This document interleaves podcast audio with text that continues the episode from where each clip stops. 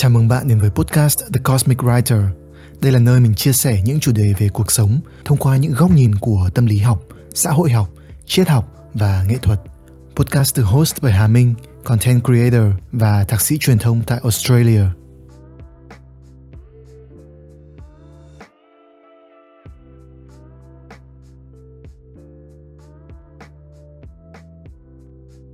Xin chào mọi người, chào mừng mọi người đã quay trở lại với podcast của mình. Thời gian vừa rồi kênh podcast của mình không có nội dung gì mới. Một số nội dung mới được cập nhật gần đây được mình trực tiếp tải lên từ bản gốc mà mình thực hiện trên YouTube. Mình chưa có đủ thời gian để thu âm và chỉnh sửa thêm cho phù hợp với những gì mà trải nghiệm nghe podcast yêu cầu. Những nội dung này đều được mình chuẩn bị và nghiên cứu rất kỹ lưỡng, có sự đầu tư rất lớn về mặt thông tin được truyền tải. Đó là những nội dung về sự tập trung, về FOMO hay về chiếc mặt nạ xã hội persona nên nếu như có thời gian thì mình cũng sẽ biên tập lại để những cái tập podcast này được hoàn chỉnh hơn. Mình rất cảm ơn mọi người đã theo dõi kênh YouTube và kênh podcast của mình trong thời gian qua. Thật sự thì mình cảm thấy vô cùng biết ơn và trân trọng tất cả những cái like, những cái comment hay là những cái subscribes vì những cái phản hồi này đều khiến cho mình nhận ra rằng là những cái điều mà mình đang làm có thể mang lại được những cái giá trị tích cực cho các bạn. Còn trong tập podcast ngày hôm nay thì mọi người sẽ cùng với mình bàn luận về một trong những cái câu hỏi có lẽ là quan trọng nhất của đời người. Đó là câu hỏi tôi thực sự là ai? Không biết mọi người có giống mình, đó là đã từng tự đặt ra cho bản thân câu hỏi này hay chưa? Nhưng mà cá nhân mình tự nhận thấy là vào một cái giai đoạn nào đó trong cuộc đời thì bỗng nhiên cái câu hỏi này nó xuất hiện khi mà chúng ta tự phản chiếu lại bên trong chính mình và đặt ra một cái sự nghi vấn. Mình hy vọng là nếu như bạn bấm vào nghe cái tập podcast này thì câu hỏi này nó phần nào hấp dẫn và khơi dậy được một cái sự tò mò và hứng thú từ bên trong bạn? Tôi thực sự là ai? Là một cái câu hỏi kỳ lạ. Bởi vì là tại sao mình lại tự đặt ra câu hỏi này cho mình? Chẳng phải là tự bản thân mình phải biết rất rõ rằng mình là ai hay sao? Ví dụ như mình là Hà Minh, nam giới 27 tuổi, sinh ra ở Hà Nội và làm content creator. Nhưng mà cái vấn đề thực chất nó không chỉ đơn giản như vậy. Đó mới chỉ là những cái nhãn dán cái con người thật sự của chúng ta dường như là nó có nhiều hơn như vậy. Và chúng ta bắt đầu ngờ ngợ nhận ra rằng là cái bản chất thật sự của con người chúng ta không phải là những gì mà chúng ta vẫn thường nghĩ về mình, không phải là cái tôi kiêu ngạo và ích kỷ, không phải là chiếc mặt nạ xã hội, lại càng không phải là cái tên gọi hay là cái ngoại hình bề ngoài. Vì lý do đó mà chúng ta đoán rằng những cái nhãn dàn đó thực chất chỉ là những cái lớp vỏ bên ngoài như của một củ hành tây. Nếu như chúng ta cứ tiếp tục bóc tách đi những cái lớp vỏ bên ngoài này thì dần cũng sẽ tìm được đến một cái bản chất cốt lõi gì đó bên trong. Khổ nỗi là chúng ta không biết cái thứ bản chất cốt lõi đó là gì, cũng không được trang bị những kỹ năng cần thiết để có thể tự bóc tách những lớp vỏ bề ngoài, mà chỉ có thể nghe kể lại từ lời của những bậc hiền nhân, những nhà triết gia, hay là từ một ai đó khác mà không thể tự mình kiểm chứng. Nói đến đây thì có lẽ mình cần phải làm rõ một vài điều đây là một câu hỏi hiện sinh vượt qua cả những cái giới hạn về tri thức của mình và là một chủ đề mang tầm vóc lớn nhất trong số những nội dung mà mình đã từng thực hiện. Và có lẽ là mình cũng không thể nào đủ khả năng để làm sáng tỏ được mọi vấn đề chỉ trong thời lượng của một tập podcast. Bên cạnh đó thì khi chạm tới những cái vấn đề như thế này, thì quan điểm của mình khi nêu ra sẽ có thể mâu thuẫn với những niềm tin mà bạn đã sẵn có. Về mặt này thì mình không có tham vọng muốn thay đổi quan điểm hay thuyết phục mọi người phải tin theo mình mà mình chỉ muốn gợi ra vấn đề để mỗi người có thể tự thêm vào đó những cái suy nghĩ của riêng mình. Bản thân mình vẫn còn rất là nhiều điều để học hỏi, nên là cũng không thể khẳng định là mình đã tìm ra chân lý hay bất kỳ một cái sự thật phổ quát nào mà mọi người cần phải nghe theo. Mình chỉ có thể chia sẻ một vài những cái trải nghiệm, những góc nhìn và những suy nghĩ thành thật của riêng mình mà thôi. Nếu như bạn sẵn sàng chấp nhận những điều này, thì mình sẽ tiếp tục chia sẻ cái thế giới quan của mình. Vậy thì với cái câu hỏi, tôi thực sự là ai? Khi chúng ta đặt ra cho bản thân một cái vấn đề như vậy, thì chúng ta đang thật sự kỳ vọng cái điều gì? Liệu có phải là chúng ta đang kỳ vọng rằng một câu trả lời thỏa mãn sẽ chỉ ra cho chúng ta một cái identity hay là một cái căn tính, một cái bản dạng nào đó cốt lõi hay không? Tuy nhiên thì đây thực chất lại là một cái vấn đề gây cản trở việc chúng ta đi tìm câu trả lời. Bởi vì là nếu như còn đồng hóa bản thân mình với một cái identity nào đó nhất định và để tách biệt mình với những cái identity khác, thì có lẽ là cái câu trả lời này cũng vẫn chưa đi được xa khỏi bản ngã và chưa đi được sâu hơn vào cái bản chất thực sự của con người vậy trước khi đi tìm bản chất của mình, thì hãy thử cân nhắc bản chất của cái câu hỏi này đã có một cái câu nói của đạo sư người Ấn Ramana Maharshi, mình xin phép được trích dẫn lại ở đây cho mọi người. The question who am I is not really meant to get an answer. The question who am I is meant to dissolve the questioner. câu hỏi tôi là ai được đặt ra không phải là để đi tìm câu trả lời, mà thực chất là để làm tan biến đi người đặt câu hỏi. Vậy thì điều này có nghĩa là gì? Trước khi đi sâu hơn và phân tích lời trích dẫn này, thì mình có mấy câu chuyện muốn kể cho mọi người. Cách đây khoảng 4 năm, không hiểu vì lý do gì mà mình từng có một khoảng thời gian cực kỳ tò mò và hứng thú với những điều bí ẩn của vũ trụ. Có lẽ cũng từ cái mối quan tâm này mà như mọi người cũng thấy, cái key visual trên kênh của mình là một bức hình ngoài không gian. Ấn tượng mạnh mẽ nhất của mình là từ một bộ phim tài liệu mà mình được xem trên youtube bộ phim này đưa người xem đi từ trái đất ra ngoài không gian, đi qua khám phá những hành tinh trong hệ mặt trời, khám phá những dấu tích kỳ lạ ngoài vũ trụ, khám phá những ngôi sao khác, những giải ngân hà khác, và cho tới tất cả những cái gì xa xôi nhất nằm ở ngoài rìa của vũ trụ mà ánh sáng còn chưa có đủ thời gian để chạm đến. Mình không có đủ vốn hiểu biết về thiên văn học để có thể diễn tả lại được những cái thông tin này một cách chi tiết. Nhưng mà trong cái quá trình mình xem thì mình đi từ chóa ngợp này đến chóa ngợp khác.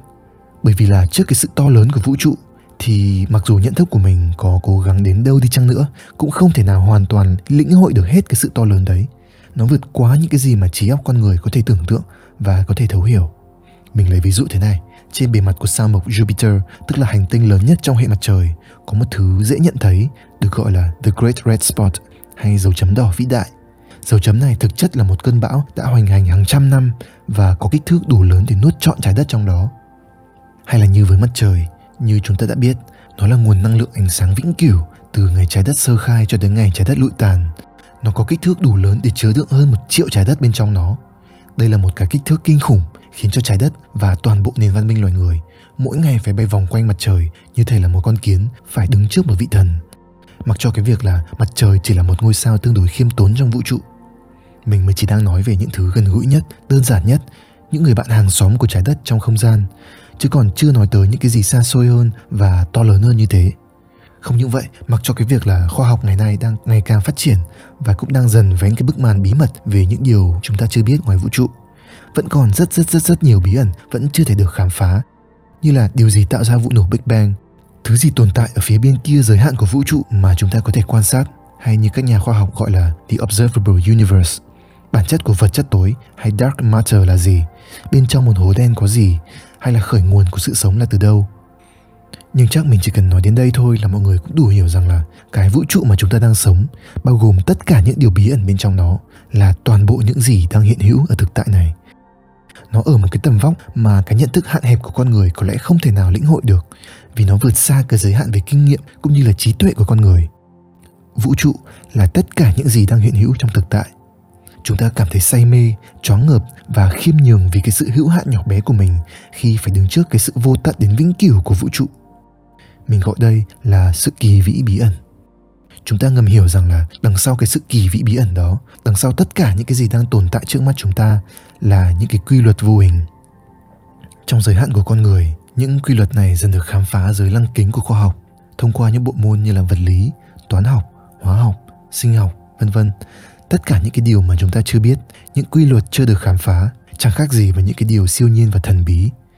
Và sẽ thật là sai lầm và kiêu ngạo khi một ai đó tự nhận là mình đã hiểu được hết những cái quy luật này. Có thể bạn đang tự hỏi là, tất cả những cái điều này thì có liên quan gì đến cái câu hỏi được mình đặt ra ngay từ đầu? Mình có đang đi hơi xa khỏi đề bài hay không?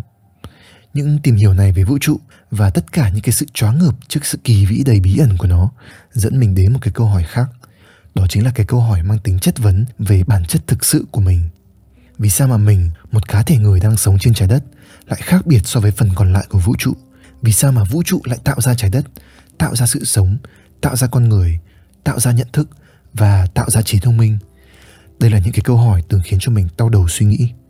Và việc này đã mang đến cho mình một cái sự thay đổi lớn, khiến cho mình học cách tìm kiếm từ bên trong, nóng lòng muốn khám phá những cái điều bí ẩn của vũ trụ đang được chôn giấu đằng sau chính sự hiện hữu của mình từ đó trở đi thì mình dần quan tâm và cởi mở hơn trong cái việc tìm hiểu những tư tưởng mang tính duy tâm. Mặc dù từ nhỏ tới lớn mình khá là vô thần và chưa bao giờ định hướng bản thân theo một cái quan điểm tôn giáo nào cố định. Nhưng mà vì khoa học, mặc cho cái việc nó đang dần trở thành tiêu chuẩn cho cách tư duy thời hiện đại, vẫn còn rất là nhiều giới hạn mà nó vẫn chưa thể giải đáp. Khoa học ngày nay vẫn còn là một phát kiến mới của con người nếu như đem so với chiều dài của lịch sử. Và khi phải đứng trước cái sự kỳ vĩ đầy bí ẩn của vũ trụ thì khoa học cho thấy vẫn còn một chặng đường dài để phát triển. Là một người yêu khoa học, lý trí của mình không cho phép quay đầu với nó. Mặt khác, mình muốn tìm đến một cái điểm kết giao, nơi mình có thể dung hòa những khám phá khoa học và những trí tuệ tâm linh, hai thái cực mà trái với những cái quan niệm thông thường, mình không cho rằng chúng là đối lập. Mình dần khảo cứu tài liệu của một thiền sư có tương đối nhiều tầm ảnh hưởng, đó là Eckhart Tolle, một nhân vật mà mọi người cũng có thể đã biết thông qua cuốn sách The Power of Now hay Sức mạnh của hiện tại mình cũng bắt đầu thực hành thiền chánh niệm mỗi ngày để tự quan sát và khám phá những cái chiều sâu trong tâm hồn mình. Khoảng hơn một năm sau thì mình có một trải nghiệm khá là khác thường. Vào giai đoạn đấy thì mình vẫn còn đang ở thành phố Melbourne ở bên Úc. Gần nhà mình khi đó thì có một cái khu công viên khá là rộng, gọi là công viên nhưng mà nó không giống những công viên được quy hoạch ở Việt Nam, mà hoàn toàn là một khoảng không gian mở, toàn cỏ và cây xanh, một vài khóm hoa dại và một vài con đường đất. Đây là nơi mà những ngày cuối tuần tụi trẻ con thường tụ tập chơi bóng vài người dắt chó đi chơi và vài đôi vợ chồng già cùng nhau dã mát mỗi người đều có cho mình một chút không gian riêng để kết nối lại với thiên nhiên, tận hưởng sự tĩnh lặng và chỉ cần phải nở một nụ cười lịch sự mỗi khi phải đi lướt qua mặt nhau. Khỏi phải nói, với một cái người hướng nội như mình thì đây là cái không gian yêu thích của mình khi đó. Cứ lúc nào có thời gian, ví dụ như là một ngày cuối tuần hoặc là những cái ngày trời đẹp, thì mình đều tìm đến đây để hít thở không khí trong lành, tranh thủ suy nghĩ về một vài điều trong cuộc sống. Khi thì mình đọc sách khi thì mình viết lách vài câu thơ. Mình vẫn nhớ, hôm đó là một buổi sáng chủ nhật vào khoảng gần cuối năm 2018 thời tiết rất lý tưởng, nên là mình lại mò ra công viên để tìm lấy một chút bình yên sau một tuần chiến đấu không ngơi nghỉ với cái khóa học thạc sĩ. Ngồi giữa thảm cỏ xanh, dưới ánh nắng vàng và vài tảng mây trắng, mình cảm thấy rất thư thái. Một con ong đậu lên bông hoa dại màu vàng đang nhẹ nhàng rung rinh trong cơn gió, chỉ ngay trước chỗ mình ngồi khoảng vài gang tay. Trước cái khung cảnh này thì mình bỗng được trải nghiệm một khoảnh khắc của sự mê hoặc. Mình cảm thấy mê hoặc trước cái đẹp huyền diệu của tự nhiên, của trái đất, của chính cái thực tại nơi mình đang sống. Mà những cái niềm say mê đấy không cần phải được tìm thấy ở đâu cao xa hơn những cái điều nhỏ bé ngay trước mắt.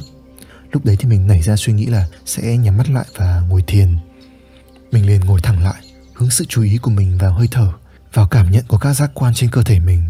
Và cảm thấy mình vào được cái trạng thái tập trung và tĩnh lặng dễ dàng hơn mọi khi có lẽ là vì cái cảm giác thư giãn khiến cho những cái suy nghĩ lo lắng về cuộc sống không xuất hiện một cách dồn dập như thường ngày. Ngồi được một lúc thì mình dần cảm thấy một cái sự khác thường mà trước đó mình chưa từng cảm thấy. Khi tâm trí của mình đủ tĩnh lặng thì mình cảm nhận được rất rõ nét những sự chuyển động đang nhẹ nhàng diễn ra xung quanh mình. Đó là tiếng lá xào xạc, mùi hương của cỏ cây hay là một cơn gió dịu mát. Rồi bất chợt, trong một khoảnh khắc rất ngắn, mình cảm thấy bản thân mình bỗng hòa và làm một với những gì xung quanh mình mình dần trở thành một phần trong chính cái sự chuyển động không ngừng của thực tại. Đây là một trải nghiệm có chút gì đó siêu thực và vượt qua những cái giới hạn mà ngôn ngữ có thể diễn đạt và truyền tải. Nhưng mà mình cũng vẫn sẽ cố gắng để làm cái việc tưởng chừng như là không thể này. Mình rất mong là những miêu tả này cũng vẫn phần nào có thể giúp cho mọi người mường tượng được cái trải nghiệm của mình lúc đó. Lúc này, khi mà mình đã giữ cho tâm trí yên tĩnh được một khoảng thời gian, thì mình thấy có một sự thay đổi. Cái cảm giác quen thuộc về một cái tôi một cái bản ngã vốn luôn hiện hữu ở ngay trung tâm của nhận thức, bỗng dần trở nên phai nhạt đi, gần như là tan biến ngay trước mắt mình. Nhận thức của mình lúc này vẫn tỉnh táo, nhưng mà khi cái tôi không còn nắm quyền thống trị tuyệt đối như trong trạng thái bình thường, thì nhận thức dần trở nên thông suốt, giúp cho mình dù chỉ là trong một khoảnh khắc, có thể cảm nhận được mọi thứ một cách thuần khiết nhất, cảm nhận thấy mọi thứ như những gì nó vốn dĩ là như thế, mà không hề bị ảnh hưởng bởi những cái đánh giá và phán xét chủ quan. Điều quan trọng nhất như mình đã nói đó là khi mà mình cảm nhận thấy bản thân mình, nhận thức của mình và tất cả những cái chi giác mà nó đang tiếp nhận từ thế giới xung quanh. Dường như là chẳng có gì tách biệt so với chính cái thế giới xung quanh đó. Cái bên ngoài với cái bên trong, thực chất là một. Nó hòa quyện vào nhau trong cái không gian nhận thức của mình. Nói một cách đơn giản nhất thì trong một khoảnh khắc, mình cảm thấy như được hòa vào làm một với vũ trụ. Ngay đến đây thì hy vọng mọi người không thấy những gì mình vừa kể nghe có vẻ thần bí và khó để hình dung. Thật sự thì mình chỉ trải nghiệm cái khoảnh khắc này trong một khoảng thời gian rất ngắn trước khi sự kỳ lạ khiến cho mình bị bật ra khỏi nó và trở về với trạng thái bình thường. Về sau thì cũng có vài lần trong lúc ngồi thiền mình cảm nhận được những cái trạng thái tương tự nhưng mà không có lần nào đi sâu và để lại ấn tượng rõ rệt như ngày hôm đó. Mình không cho rằng là mình đã giác ngộ hay là đạt được một cái gì đó cao siêu. Thực chất thì trạng thái thiền cũng có khá là nhiều cấp độ, tùy thuộc vào trình độ cũng như là kinh nghiệm của người thiền và có lẽ cái khoảnh khắc mà mình được trải nghiệm lúc đó chỉ là một cái breakthrough lên một cái cấp độ cao hơn năng lực thường ngày.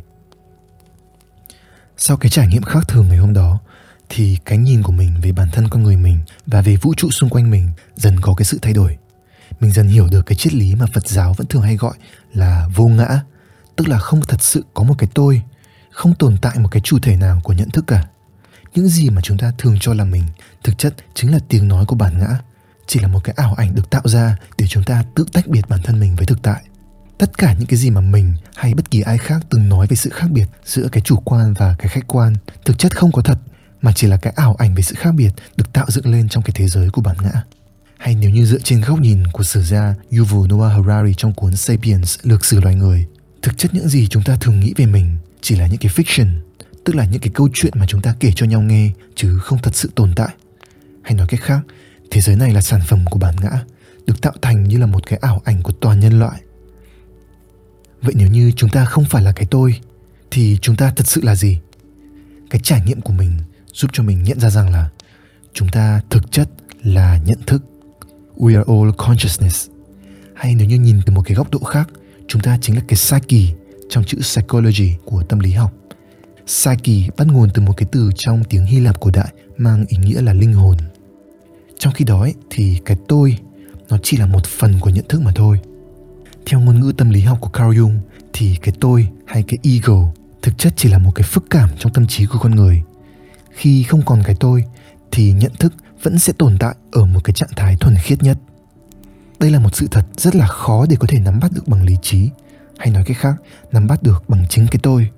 Thay vào đó thì nó chỉ có thể được trực tiếp chi nhận thông qua trải nghiệm thông qua cái việc buông bỏ cái tôi để hòa mình vào dòng chảy của thực tại tất cả những gì mà mình đang nói chỉ là những cái miêu tả vụng về của cái trạng thái thuần khiết đó mà thôi có một cái app dẫn thiền được gọi là waking up đây là một sản phẩm công nghệ của triết gia đương đại Sam Harris, một người mà mình vô cùng ngưỡng mộ. Thì ở đây, ông cũng rất cố gắng để chỉ ra cho người nghe điều nghịch lý này về nhận thức của con người. Khi chúng ta tự quan sát bản thân, tự coi cái tâm trí của mình như là một đối tượng để khảo sát và nghiên cứu, thì chúng ta cũng không thể nào tìm thấy được một cái bản ngã ở vị trí trung tâm, một cái nơi khởi sinh ra những cái suy nghĩ trong đầu, một nơi làm gốc rễ cho tất cả những cái gì mà chúng ta ngộ nhận là mình. Cái bản ngã đó hóa ra chỉ là sản phẩm của trí tưởng tượng được sinh ra để đảm nhiệm một cái vai trò cá nhân hoặc vai trò xã hội nào đó nhất định và nó cũng sẽ lộ ra rằng là nó không thật sự hiện hữu khi chúng ta đặt nghi vấn tự quan sát bản thân mình hoặc là bằng một cái cách nào đó đến gần được với một cái trải nghiệm được gọi là ego death hay cái chết của bản ngã. Điều này cũng gần giống với lời dạy của đạo sư Ramana Maharshi mà mình đã nêu ra ở đầu tập podcast, đó là khi câu hỏi tôi là ai được nêu ra, thì người đặt câu hỏi tan biến. Nói tóm lại, bạn không phải là cái tôi, mà bạn chính là nhận thức. Thế nhưng mà nếu như sẵn sàng đi sâu hơn nữa, thì bạn sẽ phải đối mặt với một cái vấn đề, một vấn đề với chính bản thân sự hiện hữu của nhận thức. Trong một cuốn sách mà mình không nhớ tên của thiền sư thích nhất hạnh thì thầy thích nhất hạnh có một phép ẩn dụ mà mình cảm thấy rất ấn tượng. Một bông hoa sinh ra từ mặt đất và tưởng rằng nó là độc nhất, riêng lẻ và tách biệt với thế giới xung quanh mình. Nhưng mà thực chất không phải như vậy. Bông hoa chỉ có thể nảy nở trong một điều kiện môi trường phù hợp, môi trường tạo ra bông hoa. Và đồng thời, môi trường cũng hiện hữu ở ngay trong chính cái bông hoa đó. Hay nói cách khác, trái đất tạo ra sự sống. Và đồng thời, trái đất cũng hiện diện ở bên trong mọi hình thức của sự sống bông hoa đó sẽ không thể tồn tại nếu như không có sự hiện hữu của trái đất bên trong chính nó, thông qua cái sự biểu hiện của những nguyên tố cơ bản như là đất, nước, ánh sáng và không khí. Cũng tương tự như vậy, con người sinh ra trong không gian và thời gian từ những cái sự sắp đặt kỳ diệu của vũ trụ. Có nhiều giả thuyết khoa học được đưa ra để lý giải cho sự khởi nguồn của sự sống trên trái đất. Có quan điểm cho rằng là sự sống được gieo mầm trên trái đất từ thuở sơ khai nhờ những ngôi sao băng đem đến nước và mầm sống nguyên thủy từ những thiên hà xa xôi một quan điểm khác lại cho rằng là sự sống được hình thành từ dưới đáy đại dương nhờ nhiệt lượng từ những miệng núi lửa đã tạo ra điều kiện môi trường phù hợp để các chất hóa học sẵn có trên trái đất kết dính lại với nhau dưới một cái quy tắc nhất định để hình thành nên một cái tế bào nguyên thủy. Và dù cho cái đáp án thật sự có là gì đi chăng nữa, thì việc sự sống được nảy mầm dẫn đến cái sự tồn tại của con người dưới một góc nhìn nào đó đều là những cái sản phẩm được tạo thành và kết tinh dưới tầm ảnh hưởng của những quy luật vô hình, của cái sự chuyển biến không ngừng của không gian và thời gian, hay nói cách khác, của cái sự kỳ vĩ bí ẩn của vũ trụ. Những dòng suy nghĩ lan man này dẫn mình đến một cái kết luận tất yếu. Bất kể điều gì đã tạo ra vũ trụ thì nó cũng đồng thời tạo ra con người dưới một cái góc độ nào đó con người không thể được tách rời khỏi cái vũ trụ xung quanh mình điều này cũng có nghĩa tất cả chúng ta cả bạn và mình cả những cái người đã chết và những người sẽ được sinh ra đều là một phần của cái vũ trụ kỳ vĩ này hay thậm chí nếu như bạn cho phép mình đi xa hơn chút nữa với cái phép ẩn dụ này thì mình sẽ mượn lời của Alan Watts, một trong những triết gia thế kỷ 20 đã tiên phong trong việc phổ cập tinh hoa triết học phương Đông đến với người phương Tây. Ông có một câu nói đã có tác động rất lớn đối với mình. We are the universe experiencing itself. Chúng ta là vũ trụ đang tự trải nghiệm chính nó. Cũng như bông hoa không tách biệt khỏi trái đất, con người không tách biệt với vũ trụ. Con người ở trong vũ trụ và cũng chính là một phần của vũ trụ. Chúng ta là những cái phân mảnh của vũ trụ với ý thức và trí tuệ để có thể tự quan sát, tri kiến và thấu hiểu chính bản thân mình. Hoặc nếu như bạn nhận thấy cái góc nhìn vừa rồi của mình quá duy tâm thì mọi người có thể thử cân nhắc điều này từ một góc độ khác. Một góc độ từng được nêu ra bởi một nhà khoa học lẫy lừng là Neil deGrasse Tyson. Những nguyên tố hóa học chính cấu tạo nên cơ thể con người bao gồm hydrogen, oxygen, carbon và nitrogen. Thật trùng hợp rằng đây cũng chính là những cái nguyên tố được tìm thấy nhiều nhất trong vũ trụ, ngoại trừ duy nhất cái khí trơ helium. Những nghiên cứu về thiên văn học trong thế kỷ 20 cũng chỉ ra rằng các nguyên tố oxygen, carbon và nitrogen bên trong cơ thể của chúng ta, bao gồm cả những cái nguyên tố nặng hơn, đều là những cái sản phẩm được tạo thành từ những ngôi sao đã chết của giải ngân hà. Những ngôi sao đã đến và đi từ rất sớm, từ khoảng hơn 4,5 tỷ năm trước. Chúng chính là cội nguồn đã sản sinh ra những hợp chất đang làm nên sự sống trong cơ thể bạn hiện giờ. Vậy cũng có nghĩa, nhìn từ một góc độ duy vật thuần túy, con người được cấu tạo nên bởi chính những vật chất và năng lượng sẵn có trong vũ trụ. Có chăng chỉ khác biệt ở cách chúng được kết nối và tương tác với nhau bằng những quy luật như thế nào và ở trong những cái điều kiện môi trường nhất định như thế nào mà thôi. Vì cái lẽ như vậy mà nhà thiên văn học người Mỹ có thể nói là có tầm ảnh hưởng nhất của nửa sau thế kỷ 20, Carl Sagan cũng có một cái câu nói nổi tiếng mà mình xin phép được trích dẫn nguyên văn. We are a way for the universe to know itself. Some part of our being knows this is where we came from. We long to return. And we can, because the cosmos is also within us. We are made of star stuff.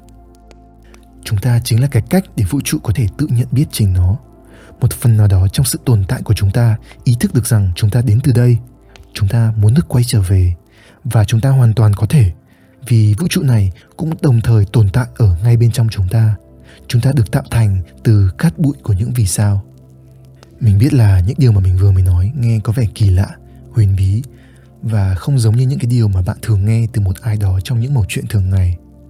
Thậm chí là có thể bạn đang tự hỏi, cái góc nhìn này nó mang lại lợi ích gì cho mình? Bản thân nó có cái giá trị gì hay không? Hay chỉ đơn thuần là một cái sự suy diễn, sáo rỗng và phí thời giờ? Và như mình cũng đã nói, mình chia sẻ những cái suy nghĩ này không phải là để thuyết phục bất kỳ ai, cũng không phải là một lời tuyên bố về một sự thật nào đó phổ quát. Mình chỉ nghĩ rằng là từ cái góc nhìn của mình thì đây là những cái trải nghiệm cá nhân thú vị. Có thể góc nhìn này sẽ phù hợp với vài người và không phù hợp với vài người khác. Và điều đó là hết sức bình thường. Bản thân mình cũng còn nhiều điều mình chưa biết, chưa hiểu và chưa thể khám phá được hết. Thế nhưng mà về bản thân mình, góc nhìn này giúp nhắc nhở cho mình rằng là mình không phải là cái tôi. Để mình thôi không tự đồng hóa và giới hạn con người mình với một cái danh tính nào đó hữu hạn để mình không còn bị dày xéo bởi những cái tham sân si và những ảo ảnh của bản ngã mà lầm tưởng rằng mình là cái rốn của vũ trụ. Quan điểm của phật giáo cho rằng là bản ngã là nguồn gốc của khổ đau, và phần nào mình đồng ý với cái quan điểm này? Bên cạnh đó thì việc nhận ra rằng mình là một cái phân mảnh của vũ trụ cũng giúp cho mình ý thức được rằng là bản thân mình không hề tách biệt với vạn vật, mình không lạc lõng, mình không cô độc, và chỉ cần kết nối lại với cái khoảnh khắc hiện tại là mình sẽ trở về đúng cái nơi mà mình thuộc về ở bên trong chính con người mình cũng ẩn chứa những cái bí ẩn kỳ vĩ, những quy luật vô hình đã tạo nên vũ trụ và sự sống. Và cũng là nơi mà nhiều khi mình tìm trở về để tìm kiếm một cái sự an yên hay là một nguồn cảm hứng sáng tạo. Nếu như bạn cũng có một cái sự cởi mở để chia sẻ cái góc nhìn này, thì hãy thử kiểm chứng với chính cái nhận thức của mình, với chính cái sự hiện hữu của mình trong cái vũ trụ này. Nếu bạn sẵn sàng làm được việc này, thì chào mừng bạn đến với thế giới của mình sau trải nghiệm khác thường ở công viên thì mình có viết lại mấy dòng thơ bằng tiếng anh để lưu giữ lại những cái suy nghĩ của mình sau đó vì nó cũng tương đối là dài nên là mình sẽ chỉ trích dẫn lại bốn câu cuối mà mình khá tâm đắc I am the past, the present, the future I am the body, the soul, the mind. I am in the mirror when I look. I am the universe I define. Và cuối cùng thì rất cảm ơn mọi người đã dành thời gian lắng nghe những cái chia sẻ này của mình. Hy vọng rằng là với cái vốn hiểu biết của mình thì những cái thông điệp mà mình truyền tải không quá lòng vòng và khó hiểu. Và mình hy vọng rằng là nó có thể mang được đến cho mọi người một chút giá trị nào đó có ý nghĩa. Mình cũng rất mong sẽ nhận lại được những cái sự ủng hộ của mọi người để có thể tiếp tục việc duy trì và làm ra những cái nội dung có chất lượng. Mọi người hãy bấm follow kênh podcast của mình và cũng đừng quên kết nối với mình trên YouTube và Facebook để cập nhật những thông tin mới nhất. Một lần nữa, rất cảm ơn mọi người và chúc mọi người có nhiều niềm vui.